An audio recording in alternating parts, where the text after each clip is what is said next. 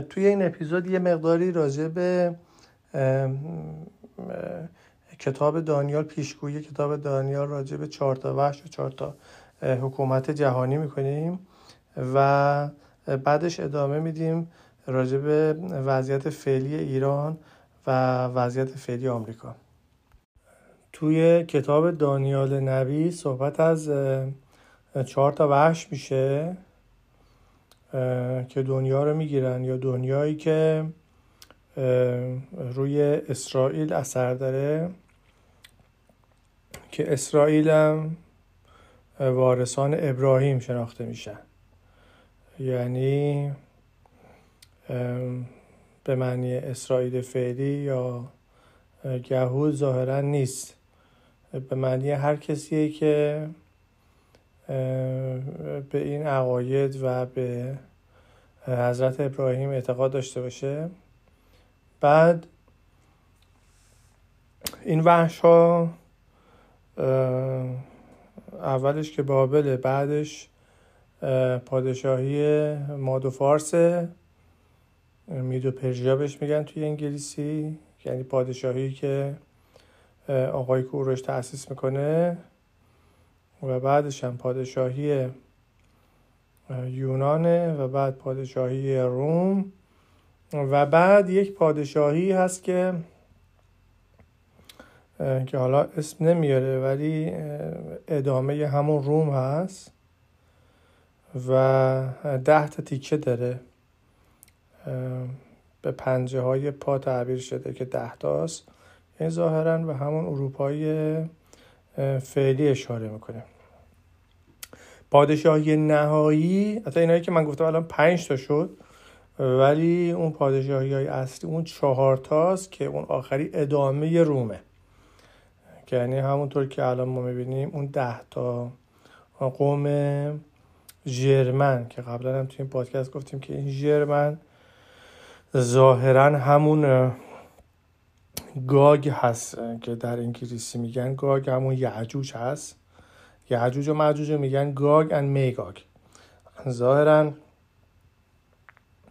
این ده تا قوم ژرمن که روم رو اشغال می‌کنن همون یعجوج هست که روم اشغال می‌کنه و همون روم رو ادامه میده. یعنی همه کارهاشون همونا هست. تمدنشون همونه. سبک زندگیشون همونه هنرشون همونه. یعنی این قبایل جرمن اومدن اونجا بعد دیدن که خب اینا دارن اینجوری زندگی می‌کنن. اینا هم همونجوری به زندگی ادامه دادن. و الان مثلا ما از اینا که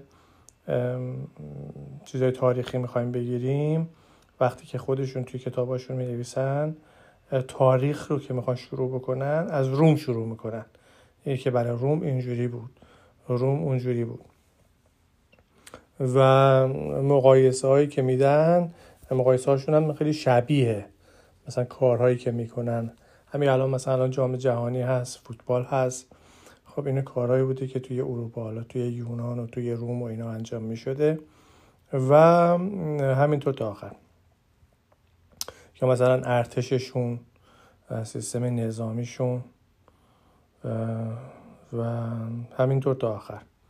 این وحش چهارم که روم بوده توی کتاب دانیال ازش تعبیر میشه بگه اجده های خیلی مهیبی که از همه وحش های دیگر درنده تره قدیسین رو پایمال می‌کنه مردم رو می‌کشه و هیچ نیروی باهاش نمی‌تونه برابری بکنه. و بعد در نهایت توی کتاب دانیال هست که یک سنگی که اگه کل این مجموعه رو این مجموعه چهار تا وحش رو یا چهار تا وحش به علاوه اون پایه هاش که الان مثلا اروپا حساب میشه اگه اینو به صورت یه مجسمه در نظر بگیریم این مجسمه توسط یه سنگی که بدون دست ها رها میشه خورد میشه. این سنگ می‌خوره به پایه ها و اون پایه ها خیلی استحکام نداره. از جنس گل و آهنیه که با هم قاطی شده باشه و بعد اینا رو خورد می‌کنه و بقیه مجسمه میریزه رو خودش و کلا مجسمه منهدم میشه. و این پادشاهی هایی که مردم رو اذیت می‌کنه اینا از بین میره و تموم میشه. بعد ظاهرا این سنگی که بدون دست رها میشه به معنی این هست که قدرتی که با زورورزی نیست. یعنی با تفنگ نیست با زور اسلحه و با زورورزی نیست. و شخص خاصی هم اینجا نیست که شروع کنندش باشه. داشته بدون دست ها بوده و ظاهرا با یک سیستم خودکاری این اتفاق میفته انگار که یک فردی یک عمری داره و اون عمرش یه وقتی به سرانجام می‌رسه و از دنیا میره. حالا مثلا به خاطر اینکه حالا سکته قلبی می‌کنه یا مثلا سکته مغزی می‌کنه. و به هر حال این بدن دیگه سالم نیست و از بین میره.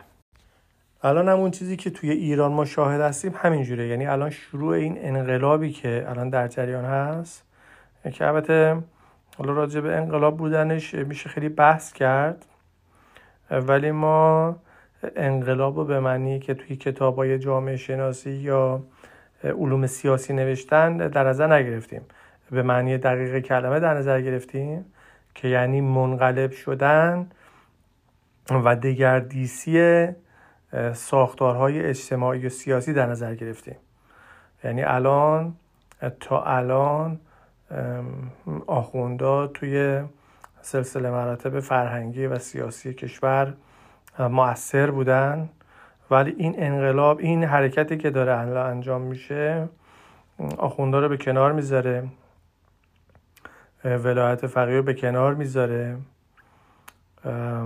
فرهنگ آخوندی فرهنگ اینکه مثلا یکی بیاد یه جای مهر روی پیشونیش باشه و این بگه که خب من خیلی مقدسم پس من مثلا درستکارم. پس من مثلا می‌تونم مورد تایید جامعه و مورد عنایت جامعه باشم. اینا رو کنار می‌ذاره به این معنی ما اینو گفتیم که انقلاب هست و خب بیشتر هم راجبش بحث نکردیم و احتمالا هم بیشتر بحث نخواهیم کرد. و این انقلاب از از قتل خانم امینی شروع شد. حالا یه نفر میگه بیا بگه قتل عمد نبوده قتل صحو بوده ولی به هر حال قتله. یعنی یه نفر گرفتن زدن تو سرش. یه نفر گرفتن زدن تو سرش. خب این خونریزی کرده و بعدم از دنیا رفته. ممکنه بیاد بگه که در دفاع از خودش بیاد بگه که من نمی‌خواستم بکشمش. من اشتباه کردم اشتباه زدم و مرد. ولی به هر حال یه فردی یه کاری کرده و بعدش ناآرامی شروع شده و اعتراضات و اعتصابات و الان به جای رسیده که بازارها تعطیل میشه. اما اوایلش هم مثلا کسی انتظار نداشت که کار به اینجا برسه. یعنی حتی خود منم که حوادث رو پیگیری می‌کردم البته من خیلی دقیق همه اخبار رو هر روز پیگیری نمی‌کردم ولی به حال در جریان حوادث بودم. و می‌دونستم که خانم امیدی مثلا به خاطر گشت ارشاد اینا کشته شده. ولی بعد دیدم که نه این توی افواه هست. یکی از بچه که خودش خیلی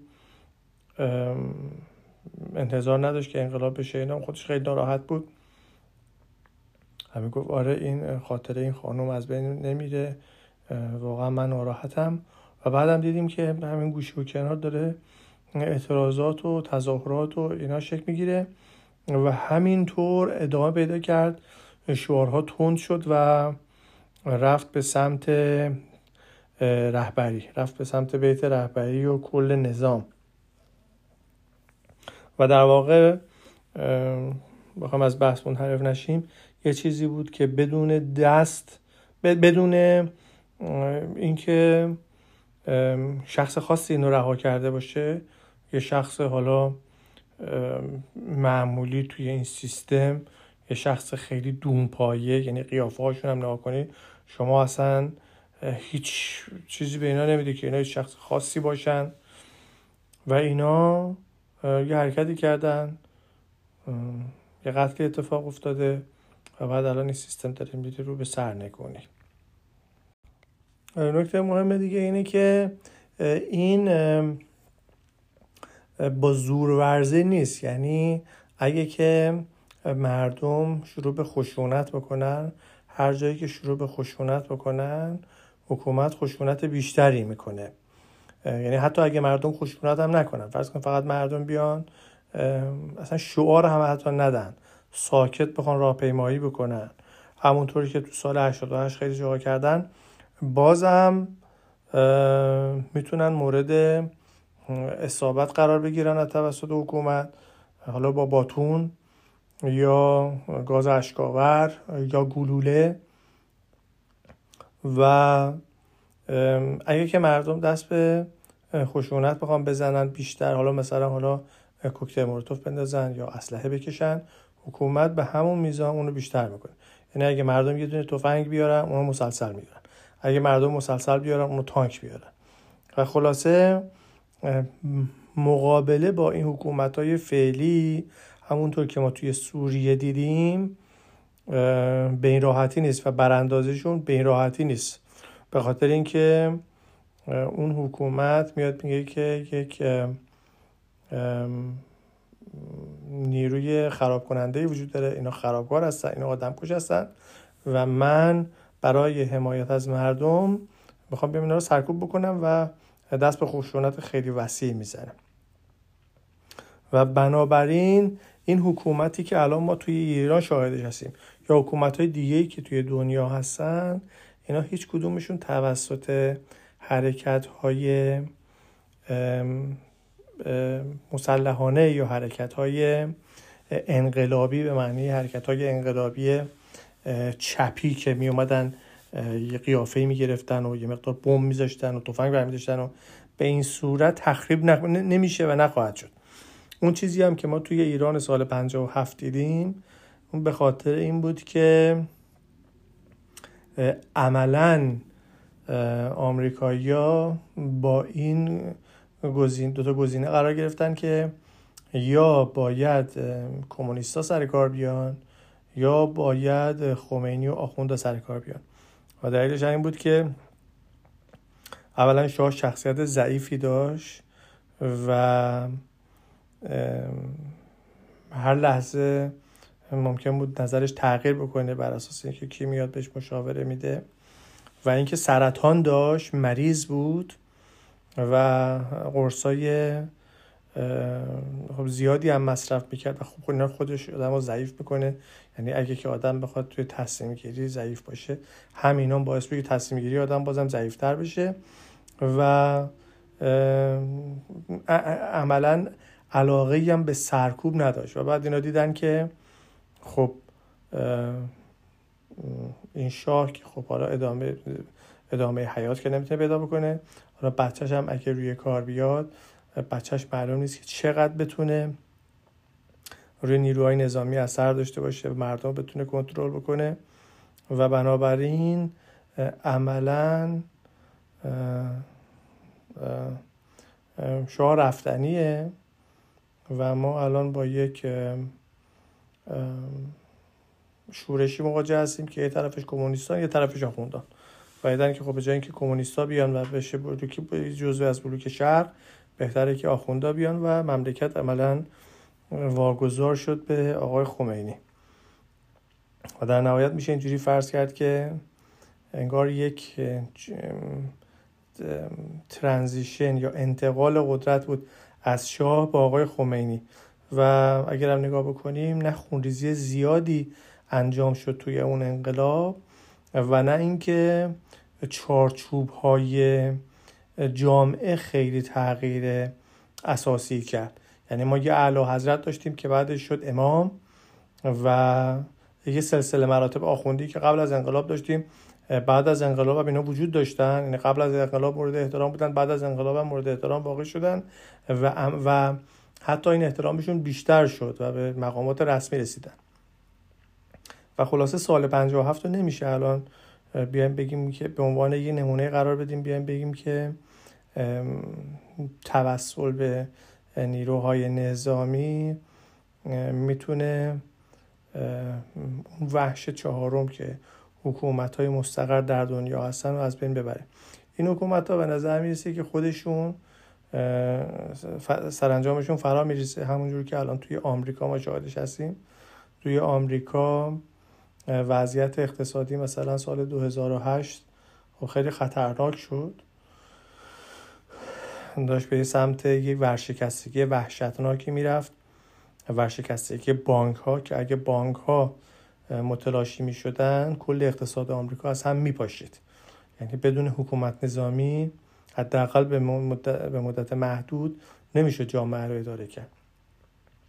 و بعدا اونو توسط انتشار پول زیاد که مثل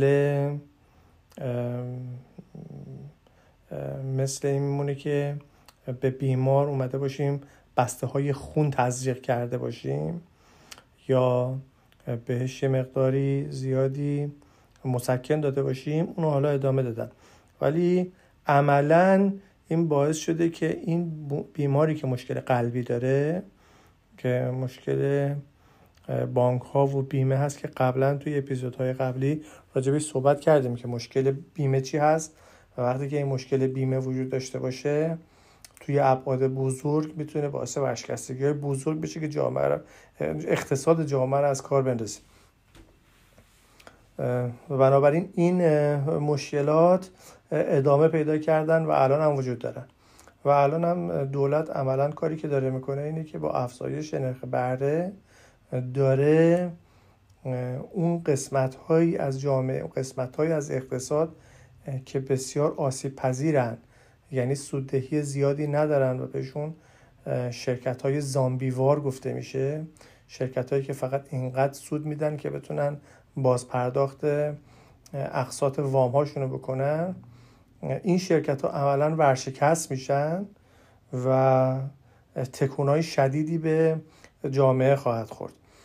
حتی این یک بخش قضیه هست که حالا اتفاق داره میفته. و اینام دوباره نمیشه گفت که هیچ شخصی مقصری هست یا داره این کار رو به صورت عمدی انجام میده. اینا همش نتیجه طبعی اتفاقاتی است که توی جامعه میفته. یعنی یه ویروسی اومده ویروس اومده باعث بیکاری شده بعد دولت به خاطر اینکه توان به کارگیری نیرو رو نداره اومده پول چاپ کرده پول داده مردم و بعد پول دست مردم اومده. حالا که تورم شده دولت فکر می‌کنه که تنها راهی که می‌تونه با تورم مبارزه بکنه اینه که پول از دست مردم جمع بکنه.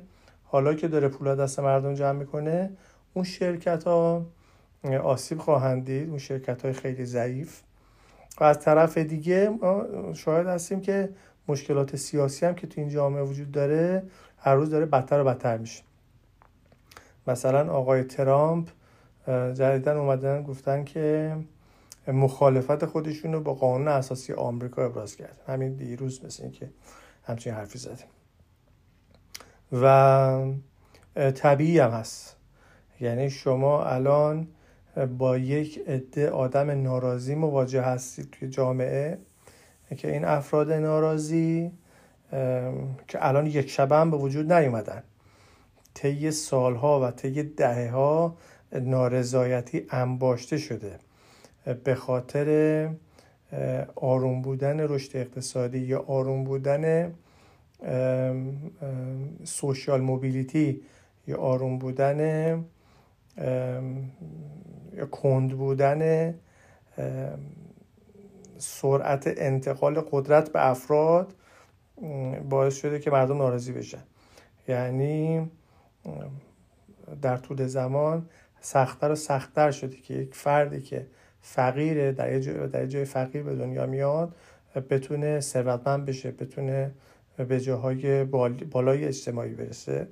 و خب اینا باعث انباشت نارضایتی شده. الان توی همه جا هم وجود دارن این افراد ناراضی و خیلی هاشون هم از آقای ترام حمایت می‌کنن. حالا این حرفایی که آقای ترام می‌زنه از یه طرف و نارضایتی هایی که داره نمایندگی می‌کنه از یه طرف و اسلحه هایی که این افراد در دست دارن از یه طرف و از طرف دیگه فشارهای اقتصادی که آمریکا باشه الان داره مواجه میشه. الان دارن نرخ بهره رو افزایش میدن. افزایش نرخ بهره فشار به اون شرکت ها رو افزایش میده. مقدار زیادی از شرکت ها تعدیل نیرو خواهند کرد. هم الان هم دارن می‌کنن. شرکت های تکنولوژی دارن تعدیل نیرو می‌کنن. اگه شرکت های تکنولوژی تعدیل نیرو بکنن خیلی از شرکت های دیگه هم خواهند کرد. به خاطر که شرکت های تکنولوژی یا شرکت هایی که با کامپیوتر و تکنولوژی های اینجوری سر کار داشتن یکی از پیشروترین یا موتور جامعه بود و اینا که شروع کنن تعدیل نیرو بکنن خیلی از شرکت های دیگه هم خواهند که اون شرکت های زامبی هم که البته زمین خواهند خورد. و اونا تعداد زیادی از نیروهاشون بیکار خواهد شد. دوباره اونا به اون نارضایتی ها و اینا اضافه میشه و این به یه نقطه حساسی خواهد رسید که جامعه باید انتخاب بکنه که به کدوم سمت می‌خواد بره. ولی به هر حال هر چی که باشه روند فعلی قابل ادامه نیست. روندی که توش هزینه های نظامی خیلی زیادی وجود داره. و و نگهداری هزینه های زیادی نمیشه برای نگهداری از مردم و اینکه تقلب یا دروغگویی خیلی باش برخورد نمیشه. و این باید یه جای متوقف بشه. البته حالا همه اینایی که گفتیم راجع به مشکلاتی که آمریکا داره معنیش این نیست که آمریکا وضعش از ایران بدتره. ایران الان دیگه بدترین جای دنیاست و اینا چیزهایی که توی ایران ما داریم می‌بینیم همش یه جور پیشگویی یا نمایش اون چیزهایی هست که برای بقیه دنیا هم می‌خواد اتفاق بیفته. یعنی مثلا میشه آمریکا رو وضعیت فعلی آمریکا رو یه جوری فرض کرد مثل شرایط قبل از انقلاب ایران. شرایط بد بوده منتها اینقدی بد نبوده که الان هست. و خلاصه باید دید. حالا الان توی ایران شرایط هست که اعتصابات و اعتراضات به مناسبت 16 آذر هست. سه روز اعتصاب اعلام شده و اعتصاب بازاریان با جدیت ادامه داره. به صورت موفقیت آمیزی شروع شده و بعد روزهای آینده هم دید. و به نظر می‌رسه که این روزهای معروف توی تقویم روزهای اعتراض هستن. یعنی 13 آبان که اعتراضات جدی وجود داشت 24 آبان و البته من دقیقا مناسبتش رو یادم نیست که چی بود آیا چهلم چیزی بود ولی به حال 16 آذر روز مهمی هست. 22 بهمن هم باید انتظار اتفاقاتی داشت به صورت اعتصاب به صورت اعتراض یا راهپیمایی. و چهارشنبه سوری که حتما اعتراضات خواهد بود. و بعد از اون بعد از عید با گرم شدن هوا میشه انتظار داشت که اعتراضات شدت پیدا بکنه. چه به صورت اعتصاب چه به صورت راهپیمایی و چه به صورت حرکت هایی مثل سنگ پرت کردن یا کوکتل مولوتوف انداختن. و به نظر می‌رسه که ماه خورداد ماه سرنوشت ساز خواهد بود. و البته آقای خمینی هم که خودشون به نیمه خورداد خیلی علاقه دارن و یک سری از این نیروهایی که به مرکزیت حکومت نزدیکن یه سری تقویمایی دارن که حالا ما از اونا به اونا دسترسی نداریم. ولی به نظر می‌رسه که این نیمه خوردادی که از اون نیمه اون نیمه خوردادی باشه که اینا خیلی منتظرشن. و خیلی سرنوشت سازه به خاطری که به نظر نمی‌رسه که این حکومت نیمه خورداد بعدی رو ببینه. و خلاصه باید دید.